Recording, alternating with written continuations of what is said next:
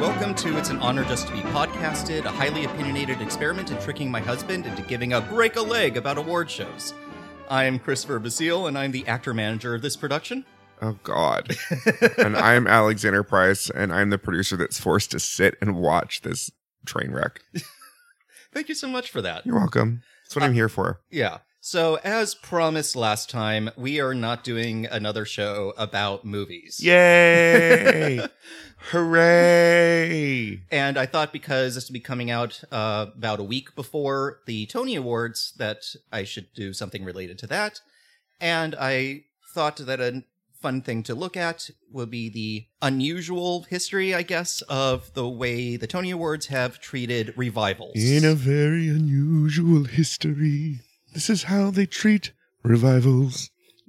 No, oh, I was waiting for uh, s- No. seeing if you were doing more of that. no, Okay. just Good. it's a revival. It was a revival, It was. It was a a revival. very successful revival. yeah, hmm exceedingly. I'm on my streak of knowing of things. actually knowing things. This Oh. is fantastic. So I'm going to take a step back and do an incredibly brief history of theater in America because I feel it's a little important oh to God, understand. history. I this whole thing is history. I know, but this, this is the, entire thing is about this is history. the in most ways- history it's been. Yeah. Um. The reason I'm doing this is because uh, when you think of American theater, a lot of the times you think of uh, Oklahoma.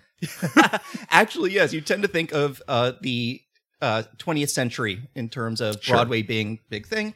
What I'm wanting to take a look at is how theater existed briefly uh, before this. To be short, when do you think the first uh, theater was built in the United States? Pr- Like, like Broadway theater or just theater? let's say theater. Wild guess, 1810. 1750. Okay. So, like, I mean, it was- immediately. yeah. Before we were a yeah, bef- country. exactly. So it wasn't an American theater. it was in the Americas. Oh, mm, Mm. th- that was tricky because an American theater would have been after. yeah, So, ha. Yes, in 1750, uh, the first significant theater called the Theater on Nassau uh, Street. Lazy. Yeah, I know. Uh, actor managers. Do you mean Nassau? Yeah, We're going to get letters. we are. Uh, actor managers Walter Murray and Thomas Keane built it and primarily did Shakespeare and ballad operas, Sure. like uh, Beggar's Opera, those kind of things. Okay. And uh, the first professional theater company was Lewis Hallam uh, bringing his troupe to Williamsburg. And it was called the theater company. Actually, it was just called the Lewis Hallam Theater Company. Oh. yeah, so. Um, The that company. was in Williamsburg, and so actually the first theater was built in New York. Oh. In what at the time, well, not at that time, but would Later. later Would become uh, be Brooklyn. considered part of Broadway. Brooklyn. Yeah, it's a anyway. There is a there is a Broadway in Brooklyn. There is so this company that arrived in Williamsburg brought popular plays from England.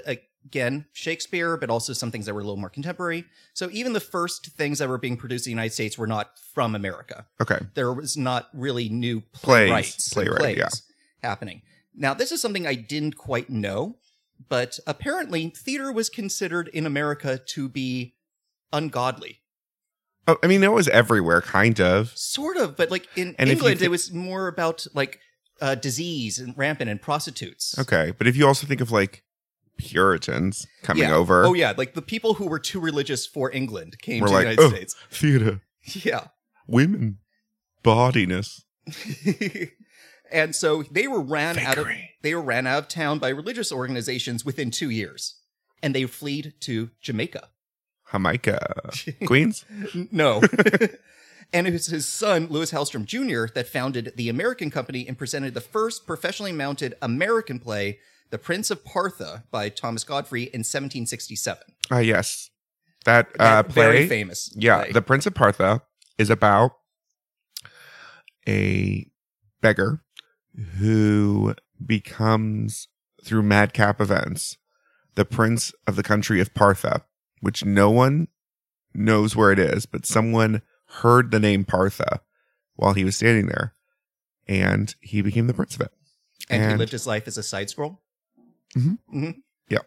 Fantastic. Thank you for that. You're welcome. I'm I'm here for all your hot takes. Yes. Uh, many states in the 18th century uh, banned performance of plays, including Massachusetts, Pennsylvania, Rhode Island, and during the Revolutionary War, almost every state. So all of sixteen states. Yeah. Okay. Well, not 16. How many were there? Mm. Look at the flag. How many were there at the time? 13. Okay. So mine wasn't that crazy. Took you a second. Yeah. Uh, in 1794, Timothy Dwight IV, president of Yale College, wrote in an uh, essay on the stage To indulge in a taste for playgoing means nothing more or less than the loss of what is most valuable treasure, the immortal soul. This was apparently something that was generally thought of. George Washington apparently didn't like theaters happening, especially during the war, but he still It, it took away from the war effort. Mhm. but he still attended plays at the same time Well, in theaters. he was a statesman. He had to. Yeah. Uh, it resumed uh, primarily in New York in 1798. Uh, and this was the first, uh, from this point forward, this is when larger permanent theaters start to get built. Uh, the Park Theater Rather than like a uh, a wagon with a stage doing Def- passion plays. Yeah, that was going on all the time. We'll see. yeah. But they started building like really large things. The Park Theater, which had 2,000 seats, was built in 1798. The next big one was the Bowery Theater in 1826, followed by many, many m- more. These are all in New York or just all over the country. Uh, a lot of them are in New York. Okay. Like, but they- well, I guess New York was kind of the capital of of the country. Yeah, it was considered the um the art center of the New World, if that makes sense. Yeah, yeah, but it was also Yeah. the capital, the like non um unofficial capital of the country at the time. To fast forward, and again, I'm trying to keep this part brief because Thank you. you could talk about any one aspect of American theater and the birth of it for Which is not what this months, podcast which is, not about. what- which is not what it is. Uh, American playwriting didn't really start in earnest until midway through the 1800s. The what is considered to be historians the first musical, The Black Crook, which again Mm, brings up a whole side of things that I am going to let Well- someone else talk about. well, was that what it was about? Because they used the word black, which was not necessarily what they might have used at the time. yes, but it was. Oh, okay. Cool, cool, cool, Um, cool. That tracks. That tracks with yes. their history books. um, it was done in 1866, and the f- revival of it happened uh, in 1873, So 100. Wait, 1866, and Oh, okay. 1873. So now we now we finally get to talk our about revivals. first revival. no, that's the thing. Not a lot of American plays started to get written at this time, but they weren't the things typically that were being done consistently. It was a lot of Shakespeare. There Was, Sure, because they had those books already printed. yeah, those were all reprinted. They were easy to get. They didn't have to pay anything in order to do them. Yeah, that tracks. Yeah, and it was always considered like, oh, this is the classy thing. Yeah, and yeah, yeah. American written plays were considered more the entertainments. Sure. n- rather than something great. Uh, a lot of the looking at American plays as actually an art form was something that didn't really start to exist until O'Neill in the 1920s, particularly. He started winning Pulitzers, which was a relatively new thing at that time, but they he was considered the first great American playwright. Do we, do you know offhand when the Pulitzer was started? Uh, I believe it was in the 19 teens, but I don't remember Okay. offhand. To go back slightly to the way that audiences dealt with this sort of thing, uh, it was considered that each type of uh, theater in America in the 1800s, uh, mid 1800s, started to be divided in class. Okay. One great example of this was the Astor Place riot, which Robert W. Snyder, who, a historian about theater, wrote After the Astor Place riot of 1849, entertainment in New York City was divided along class lines. Opera was chiefly for the upper, and middle, and upper classes, minstrel shows and melodramas for the middle class, variety shows and concert saloons for men of the working class and the slumming middle class. Fun. Yep. So during this, that time, theater was kind of all over the place. And now we're going to focus more on New York and Broadway. New York theater started more downtown, which was considered the more classy area and was the more central part of the city. at With the Julie time. Brown? Yes, Julie Brown was very important in that. Uh, other than. I make myself laugh. well, that is hopefully what we are doing here for other people, too, sometimes We'll see. just sometimes. Uh, the concept of Broadway theaters started to take form uh, during this in around the uh, 1850s. hmm In 1870, Broadway shows were centered more in, by the Union Square area. Oh, so like way downtown. Uh, Union Square, uh, it reached the time Times Square area in the early 1900s, primarily because Roads got better. Electricity started to show up. It's And- wider at that part. It was wider. There was more space. There were actually farms still up, Oh, okay. up there to some degree. Tear them down. Yeah. And land was cheaper, so they were able to build larger theaters. Okay. So that's when that happened. Do you know where the phrase the Great White Way came from? No, I have no idea. It's because they, s- at first, what they were trying to use. Only things- white people were allowed to go to the theater. Uh, I'm not going to say no, but uh, it was because they realized that colored bulbs burnt out faster. oh, So, so in advertising, they only used white bulbs, and all theaters would have all these and it just was great like things. And it was lit like up. once you got up there, it was just bright white light. all the electricity in the state went to Broadway. Yes. But they, so they still had to light by candlelight inside, but they could have bulbs on the outside. No, they actually use lights inside as well. I realize, Shakespeare, prior to this point, was the main. Uh, player. right? So We established. Edwin Booth was world famous for performing Hamlet. I know Edwin Booth, Yeah, as he- everyone should at this The- point. older brother and more talented brother hmm of John Wilkes Booth. Yes. And he performed, He played Hamlet. he played oh, Hamlet yeah. famously uh, a hundred consecutive times at the Winter Garden Theater. Right. The same Winter The Garden same Theater. winter, which is enormous. Yeah. In 1865. Okay. What does that date kind of correspond with? The Civil War, And Lincoln's assassination. yep. I mean, He apparently finished it, I think, within days of Lincoln getting assassinated by his brother. right. Well, his brother was not as good. No, he was very angry about that fact that he sucked. Yeah.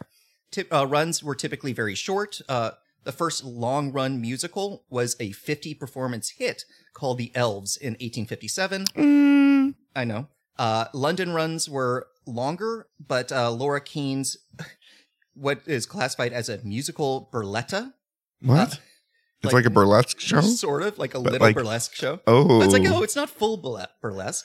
It's like an operetta Yeah. with burlesque. Yeah. burlesque. It uh, It's just one shoulder Just a instead shoulder. of both. an ankle here and there. Ooh. uh, it was called The Seven Sisters, and in 1860, it ran for 253 performances. and that was the prequel to Seven Brides for Seven Brothers. Exactly.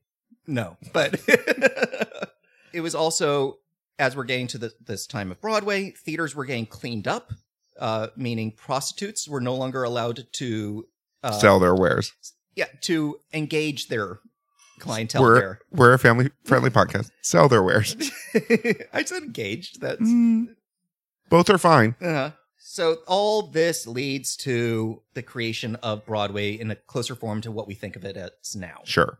I'm going to do just More history. No, uh, yeah, I mean a little bit, but uh, real quick. Ugh. Um, Ken Bloom observed that just as a way of things continued to transition throughout the 20th century, the 60s and 70s saw a worsening area in Times Square and because that led in all the way into the 90s. it resulted in a drop of number of quote legitimate shows produced on Broadway. By way of comparison, uh, in the 1950 to 51 season from uh, May to May, 96 produ- productions opened on Broadway. In the 69 to 70 season, uh, June to May, there were 59, and 15 of those were revivals. Oh, In the 1920s, there were 70 to 80 theaters included in Broadway, uh huh. and by 1969, there were 36. I mean, that's a that is a drop. that is a drop. Uh, a lot of things contribute to this. The fact that real estate in the area was becoming more desired, so they Sure. would want to. Why do we need so many theaters? We'll tear We'll this tear down, this and, down, and build make an it- office building Yeah. or build this other thing. So there's a lot of things that go into that, but just as a comparison to the amount of opportunities to mount things hmm would diminish as time went on. Okay, I'm going to quickly go into the Tony Awards. It's the, they're theater awards. yes, their done. theater awards. Boom, Done, Um, complete. yeah. Do you know what the actual name for the award is? Mm, the theater wing award, Actually, that's not a bad guess. Uh, the award itself is called theater something New York, no, no, theater of New York award. it's- no. Um, hey, that's not bad. That is Theater what of Ton- New York? Yeah, theater of New York. T O N Yeah. Y. it's the Tony. Antoinette Perry Award for Excellence in Broadway Theater. It's presented by the, The Theater American Wing. thing, American Theater Wing, and the Broadway League. And I had to look this up because I actually wasn't sure what these two things Sure. were. Uh, the American Theater Wing, uh, in their mission statement, is dedicated to supporting excellence in education in theater. It originally was the Stage Women's War Relief during Mhm. World War One, and then became the American Theater Wing of the Allied War Relief in World War II. So is it a woman's organization? It's a uh, it's a charitable organization that does its best to support veterans. Originally run by women who did theater. huh. I had no idea about this. No, I also had no idea. It's one reason why one of the awards that they give out every year has to do with uh, charitable uh, work Yeah, yeah, yeah, yeah. amongst the community. They Right. still try to touch on Keep that, that. to some degree, but it's always been like more of a back. But if burner. there's a star there, forget about it. They're getting an award. And uh, the Broadway League, and this is the more traditional, it was formerly the League of American Theaters and Producers. It's a trade organization for Broadway theaters. So is that theoretically from all over the country? It's not in New York. The Broadway League is not a New York based thing. Yes. And this is something that Mm. we can go into uh, On another episode. at another episode, but basically, we always think of like the Tony voters being like people who know about Broadway theater and that sort of thing, which is true. But so many of the people who actually vote on not the nominations, but on the giving of the awards Uh huh. do not live in New York. And a lot of the time, and this is Haven't seen them. haven't seen them, are only basing their things on reviews and what shows they want to travel to, To their them. cities and their theaters.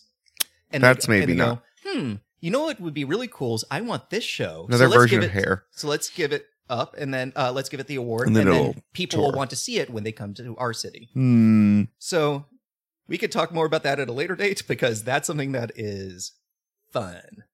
Uh, the first award ceremony for the Tonys was held on April sixth, 1947, at the Waldorf Astoria Hotel in New York City. Okay. The prizes for the first one were, quote, a, Gift certificate. a scroll, a cigarette lighter, and articles of jew- jewelry such as 14 karat gold compacts and bracelets for the women and money clips for the men. That's great. That's a great prize. I don't know. Why you're getting down on that? I'm not I getting want. down. It I just- want a 14 karat gold compact and matching bracelet and a scroll and, a cigarette lighter. That's a great. That's a great prize. Can we go back to this prize instead of just a dumb award, Well, they a dumb don't need to statue? anymore. They still give out goodie bags all the time. That I- probably includes stuff like I- that. Anyway. 14 karat gold compact? I don't think so. Hey, I, Money clips, I mean, I won't say no to a money clip. 14 karat gold iPhone case. It was not until the third award ceremony in 1949 that the first Tony medallion was given out to award The spinny winners. one. Yeah, the it's a little medallion on a like a spinning Globe C thing, uh, and then on a uh, square base. Uh, it was named after Antoinette Perry, uh, nicknamed Tony, an actress, director, producer, and co-founder of the American Theater Wing, who died the year before the first awards Oh, happened. okay. That's a nice so it actually, like for once, like oh, that totally makes sense. rather than just the Oscar. Yeah, which was just hey, kind of looks like my uncle. My uncle. Ah, yeah. why do you know what your uncle looks like naked? Ugh. We we already talked about this. Yes, we need to let we, we need to let go of that. Uh, the first ceremony had 11 categories. This year there are 26. A lot of them are similar, but there's different names, obviously, for Yeah, quite a yeah, number yeah. of things. But we're talking about revivals. Uh, many rules and stipulations had to do at the time with the theaters themselves, the size, the location, and the way that they are described. When do you think the first award for a revival? I, I should say for specifically a revival. 1948. No, Okay. 1963. 1977. Oh, well, I was So super close.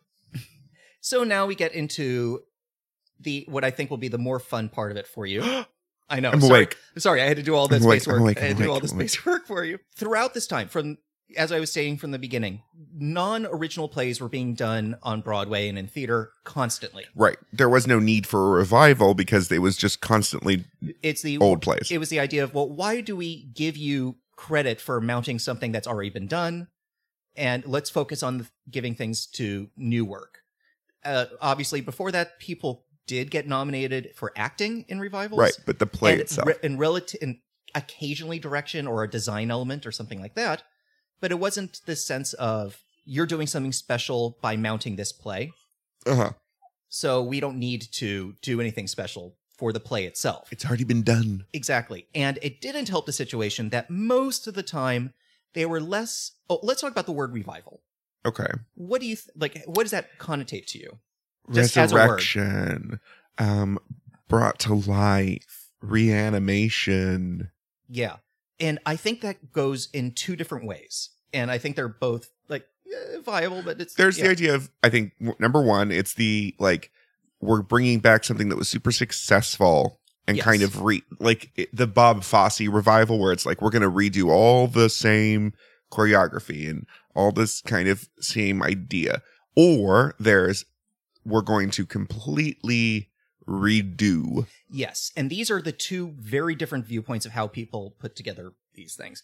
Um, I would call the, the first way you're describing something more as a remounting. Yes, I agree. I agree. And that was what was done more often. It was the idea of this play was very successful. People like this show. Let's put it up again. Many times it was with the same, cho- like the exact same choreography, Right. a lot of the same staging. And the main draw of it was either the show's name or they had a star in it that would be Right. different. And because it wouldn't run as long, so it, you couldn't theoretically just keep putting a new person in. Uh, sometimes uh, Oh, there was okay. there was um I believe the play uh, Life with Father was at, for the longest Sounds time. thrilling. it, it there- they made a movie version of it which I've seen and Thrilling. it's very bland. Um, but until I think it was Hello Dolly, it was the longest running show in Broadway history Wow. and it ran for like thirteen years or What? something like that. Yeah, it ran far too long for something like that. And that was my life with father. Thank you. it, that's not actually too far off. From that. Uh, my psychic Yes. my psychic abilities are coming back. Wom, wom, wom, wom, wom, wom, wom. Uh, so there was a lot of more remountings than anything else. I would argue that they're uh, one of the most successful, at least when we uh, think about it in Broadway history. A couple things that happened was there was a Peter Hall uh, production of Midsummer Night's Dream okay. in which like he staged it really interestingly and people were kind of like, oh, you could do new things. New with things it." with Shakespeare Uh, there was also the famous Richard Burton production of Hamlet, Right. which was done in street yeah, clothes. yeah, it was done in more like regular clothes, and it supposedly dived into the more uh, psychological aspects of it. Mm. And so, like, especially in the '60s, things were starting to change and be done a little bit. They're wacky and they're new and they're groovy too. Yeah, there was Just like that. exactly like Great. that. Uh, there was a famous uh, revival of Gypsy in the early '70s, starring Angela Lansbury, Oh, uh huh. who won for Best Actress. Right, for right, it. right. And so, by this time, Hot off the tail of the Merms. Yes.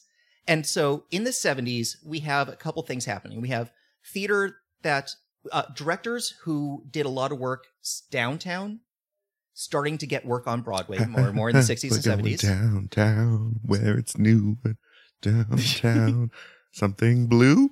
Sometimes. Yeah. Yeah. Uh, and so It's a Tony episode, so I have to sing more on this podcast. than I Oh, normally okay. do. I was wondering what was happening. Yeah. Okay. I thought you were just in a mood. No. Because on our other podcast, you sing all the I time. do sing all the time on those. This one I don't normally, but it is a revival Tony, so I'm being revived through music. Wonderful. I'm on brand Yes. and theme. So during this time, we have a combination of the 60s where interesting work was making its way to Broadway again. Uh, it, that was trying to disrupt the status quo. And then we're also coinciding with theaters being removed to, and Times Square getting a little more grungy. So the idea of familiar fare on Broadway wasn't necessarily a bad It was idea reassuring. it, to some degree. Ah, the good old days. So in 1977, the Tonys decide that there's been enough cool stuff happening with revivals, or there's also enough revivals happening. They they wanted there to be a categ- category for it. Now, this is my favorite detail of it: is the name of the category in its first uh, few years. It was called Best old play. Best old play.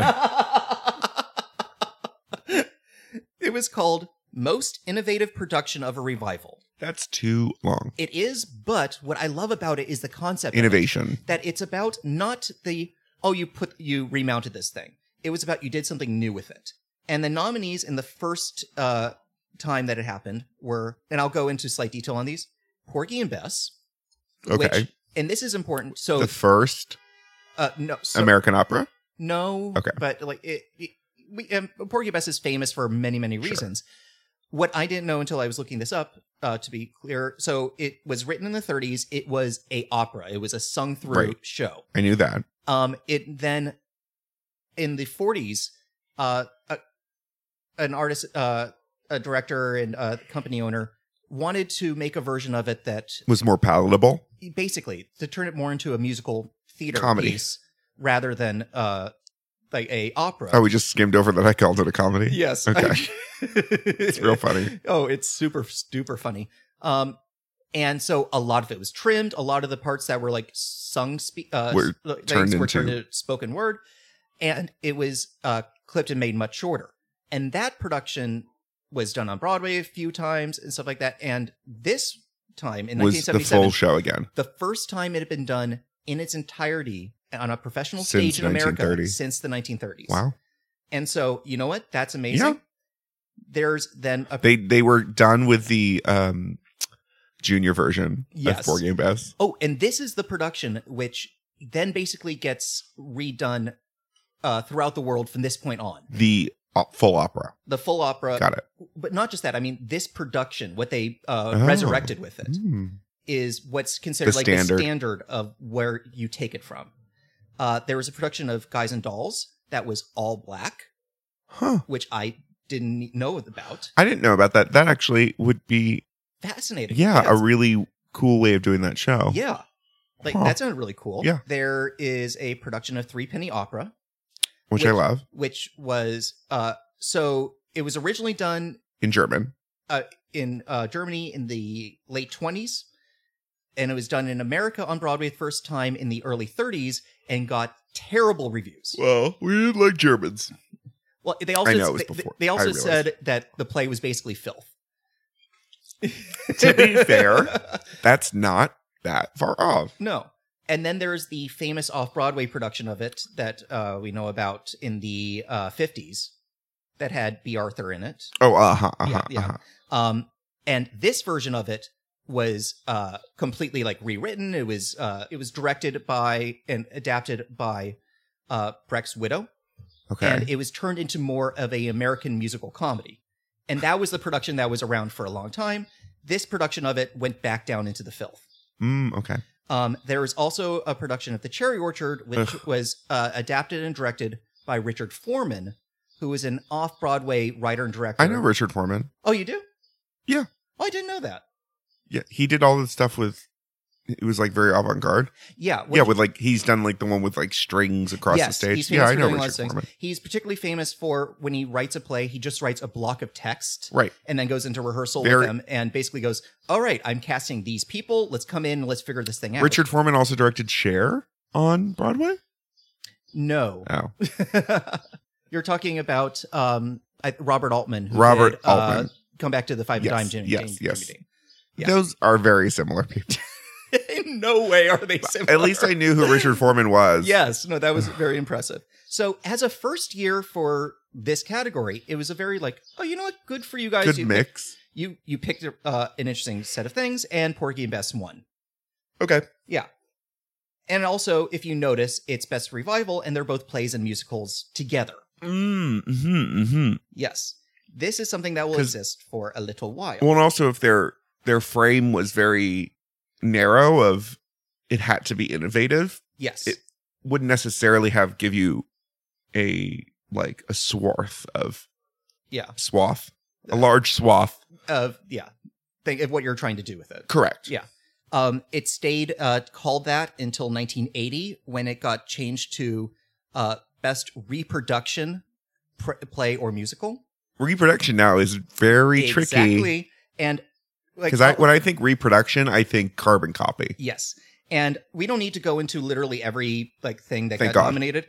One thing I want to definitely point out though was that there was a reproduction, revival, whatever you want to call it, of Ain't Misbehavin' in 1989.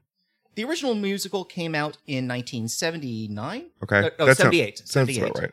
So, and this production had the same director, choreography, and entire cast. Well, okay, So it was It was the literally- same show. It was literally a remounting.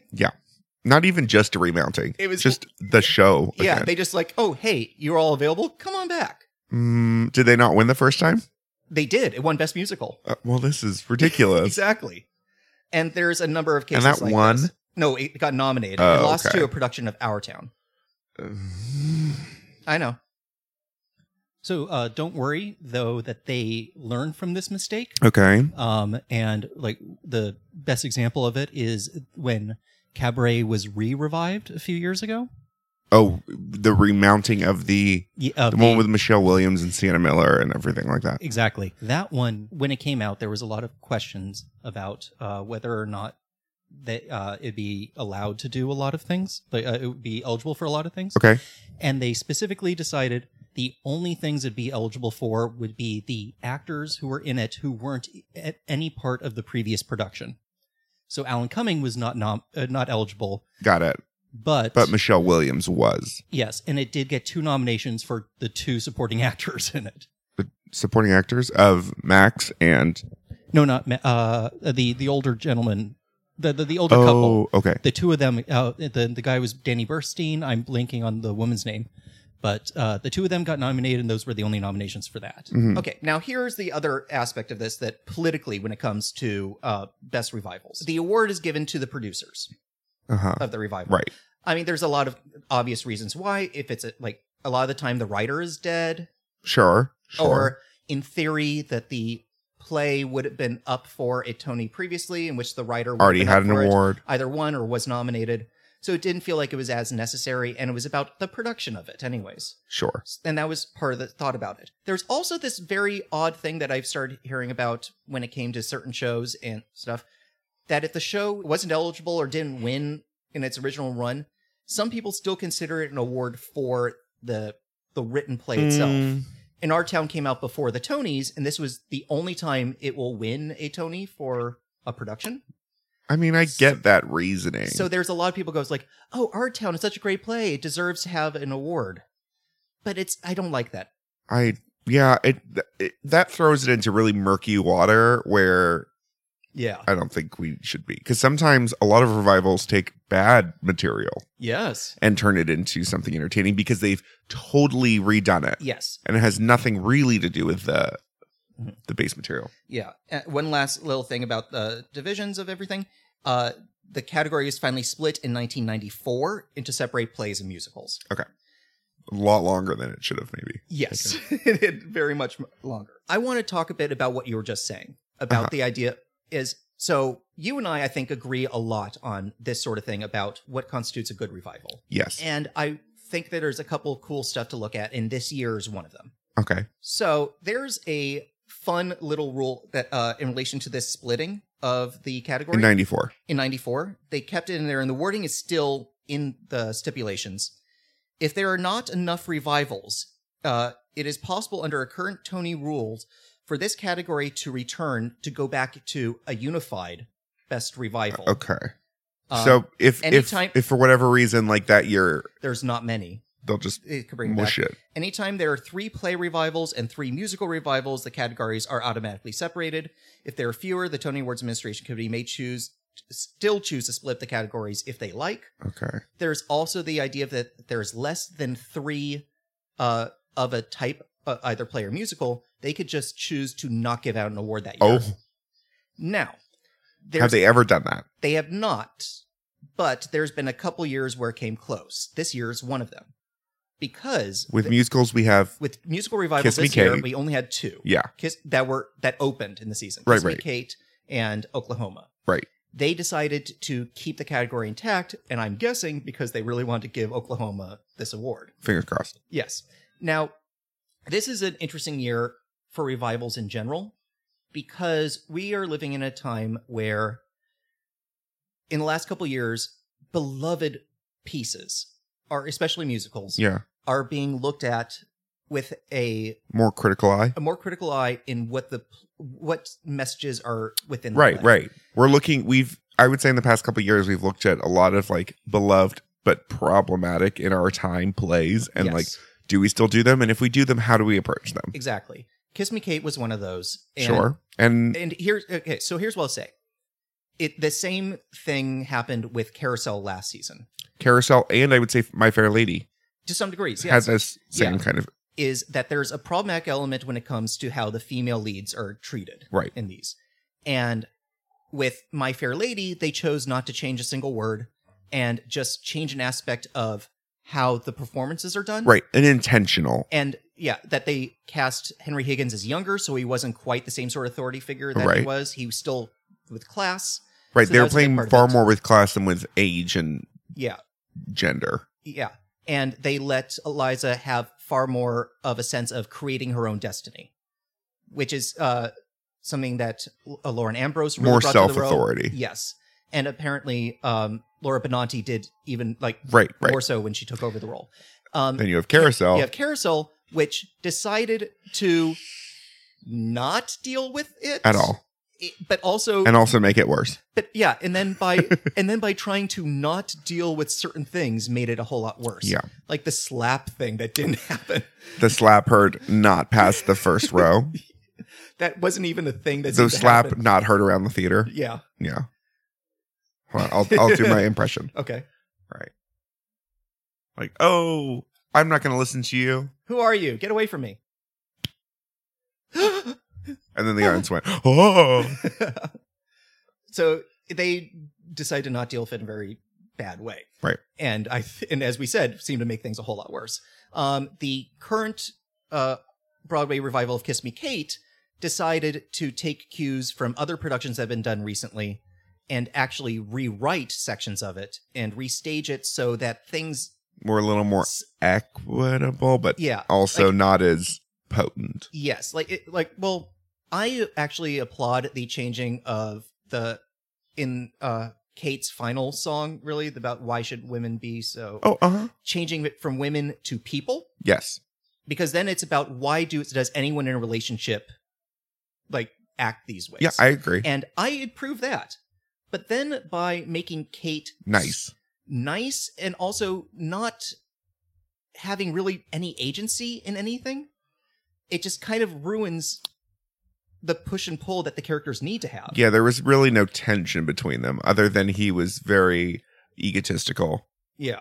Which fine. I mean, he whatever. is, but she's not a pleasure to work with either, as told by any of the Yeah, characters. they like it's a general consensus that these are two highly egomaniacal characters and if they push in my opinion, if they give and take at the same level, then it's okay. it's yeah, because there's an an equal uh, Uh, footing. dispersion of Yeah. responsibility and and fault. Right.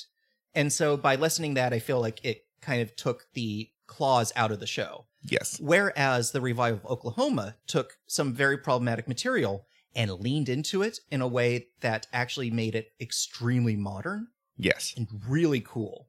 Yeah, I think I think the way of looking at it is you kind of have to if you're going to show do these shows, Yes. you have to show the warts. Yeah. Because otherwise it feels like you're trying to erase it or yeah. forgive it. Yes. And I, don't think, and that's, that's, my, helpful. I agree that by trying to uh, make it so easily palatable, then it's like, why do that? Just make a new show. if Exactly. that's what you're doing. I find it really fascinating that the revival of Oklahoma dealt with sexual tensions that were really interesting. That is in the work. Yeah. Uh, they didn't they a- really didn't do anything that wasn't in the work. Yeah, aspects of racism and the frontier and the way that uh, gender is played. Mhm. Very fascinating. Agency and Yeah. Like And, power. and she is given so much agency in this production. Yeah. And just naturally, it was there. Like there's definitely like I- there's some hit and misses in that production. Of but course. still. in every production of anything. Exactly. One other aspect that they changed this year for revivals that I really appreciated in regards to a show that was never on Broadway. Every time it then sh- shows up on Broadway the first time, they have to make the decision about is it what they consider a a play or a musical that is part of the national consciousness Uh-huh. at this point, meaning has it had multiple regional productions? So you're stuff like talking that. about something like a Hedwig where exactly it was put into The re- revival, even though it had never been on Broadway. Exactly. Which means it's not eligible for things like book and music, uh, because those are the writing elements, Right. but it's up for pretty much everything else every design and orchestrations and acting and Mhm. directing and revival. Uh, there's been this year a couple plays that they changed uh, some aspects on in terms of rules. As I said earlier, that the award is given to the producers when a new play it makes its Broadway uh, premiere. If it's nominated for best play, the award is given to the producers, but also the writer. Okay. Revivals, the writer doesn't get it unless Uh-huh. they happen to also be a producer on it Sure. what they changed was if a play had never been on Broadway before and it makes its debut and it's considered a revival, the writer is also given the award. Okay. And this year, uh, The Boys in the Band, that is the case. Oh, good. Matt Crowley is actually up for a writing award uh, uh, Oh, as oh, the writer of it. he will get an award if it wins best revival level play. Yes. That's good. also what they said is that if a player musical that was on Broadway before in its revival is given drastic rewrites, Sure. the writer is also eligible again in this case. And this year, Torch Song Trilogy, which is now Torch Song, Right. Harvey Firestein won Best Play for it when it was originally on Broadway, Uh-huh. but he extensively rewrote it I mean, and he, condensed it it. needed to be. Yeah. And so he is also eligible for it Okay. if it wins this year. That as one well. I'm less enthused about. I guess, but it makes it's, sense. It's fine. Yeah. I'm just saying I far prefer it to be like this was never on Broadway, but we're still putting in revival because it feels like people know it. They Mm. should get a writing award. Yeah. I get it. So, in this brief history of this, we've been having a lot of ebbs and flows in terms of what kind of shows get nominated and what kind of shows are getting produced as revivals. And early, as we were saying, in the 70s, there was a lot of like interesting stuff happening. In the 80s, it kind of slid into more like, oh, there's stars who want to do this show, or we just want to mount this Right. revival. And it became a little more boring. Uh, but the 90s, again, Really up the stakes. it really upped the stakes and at least in terms of how we modernly think of mu- uh, revivals of plays and musicals there was like there was carousel in 90 uh, in the early 90s Yep, there which which changed it to basically taking place on the surface of the earth and it's apparently like beautiful and wonderful there was the revival of Cap- chicago uh huh. Which which completely changed is how we now see that show. exactly same with cabaret Cabaret. it happened. And then, and this was apparently not a great revival, but still one. Uh, after that, the revival of uh, Annie Get Your Gun, where they, with Bernadette Peters. with, Bernadette Peters, where they completely staged it as if it was part of a. Uh, like a wild like a, a Buffalo Bill Yes. stage show. exactly. Which, again, this was a lot of the birth of the concept stagings. Sure. which I am not against in any way, No. shape, or form. But then there's also good examples in the uh, 2000s of, say, like Pajama Game or South Pacific, where they didn't really like reconceptualize what the show was, but they found a way to breathe new life into it Sure. through like great direction and acting. Yeah. And that sort of thing. And I feel like right now we're in that kind of flux where the two things are, Are trying to happen. compete at the Exactly. same time. Because you have John Doyle who does what he does with reviving shows hmm stripping it down and sometimes it works really well like in uh Company. company. todd but especially company and then the times where it doesn't work quite as much and again it's up being more distracting than helpful Right. and then there's the people who are trying to just breathe life into it by it's like oh we'll direct it and cast good actors and then they end up being just kind of oh that was ho-hum Right. so we're having some So you growing and you pains. ba- basically have those competing right now in best uh, revival of a musical. in revival musical we it have feels those like, two especially directly. only because it's two with like Oklahoma, New Conception, Mhm. completely different yeah to Kiss Me Kate, which is kind of like it's newish. look we fixed it Come, did you? Oh, anyway, Yeah, and revival of a play is a little more boring because it's not as much of that. But the only thing particularly interesting is that we get a lot of shows that were never on Broadway hmm or haven't been for a while happen. right. Including Waverly Gallery, which never made Broadway. Oh, okay. I didn't know that. Oh yeah, it was off Broadway and got nominated for a Pulitzer, but this is his first time ever on Broadway. and then there's All My Sons, which We don't need another production ever again. Yeah. Which actually, I, I just thought about it. Uh, All My Sons won for Best Play the very first Tony Awards, and Kiss Me Kate won for Best Musical very first Tony Awards. Oh no, that does not bode well. yeah. So, Tony's. Don't do that again, please. And it's just like l- last couple tidbits of stuff for you. Oh, tidbits. I know. Um, they, and they've been hi- sort of hinting at a number of these as we've been going on. Obviously, uh, if we look at the most revived uh, playwrights over time, actually, like I would say o- over the entirety, but especially since the Tony Awards have been around, who would you think would be the the highest uh, number produced American playwrights? Playwrights or does that include musicals? No, I'm Okay, just doing playwrights. playwrights here. Arthur Miller. He is second, but it's coming really close now. Like he wasn't as much, and then the last uh, twenty years he's been uh, like being produced constantly. Albee. no, although he is starting, he's getting a little bit of resurgence now that he's dead. Neil Simon. No, not even close. Oh. People don't revive his plays very often. It's- Mm. It was always like first productions. Okay. O'Neill, Ugh. Eugene O'Neill consistently, uh, even not that long after plays originally were produced, they they were redo it revived again. constantly. Usually because an actor reached the right age to do something or they wanted to just remount it. And his plays have been nominated consistently. He uh, his plays have only won twice. Uh, Marie Christie in 1993 and um, the revival of uh, Long Day's Journey into Night that had Vanessa Redgrave and um, Brian Dennehy Mm. and Philip Seymour Hoffman and uh, Robert John Leonard Right, right, right. in the early 2000s. Uh, but O'Neill is getting super close to that. Who uh, who would you think would be the most produced non-American playwright? Shakespeare. Yep, very easily. That this podcast episode proved that. Yes, very much. Uh, and what would you say would be the most produced on Broadway um, non-English speaking playwright? Non-English speaking playwright. Yes, or whose plays were originally not in English? Mm, mm-hmm, mm-hmm. This one- French? Are they French?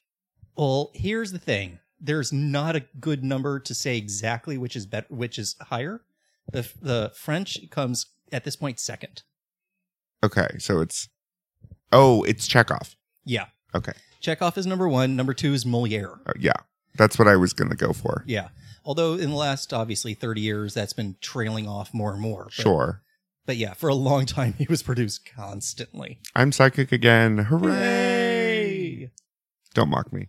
Are we moving on next episode to the Tony, like how the Tonys have evolved? Is that I haven't decided. Uh, Okay. do you have a preference of what we do next time? no, no? I was definitely more knowledgeable about this subject than I was about movies.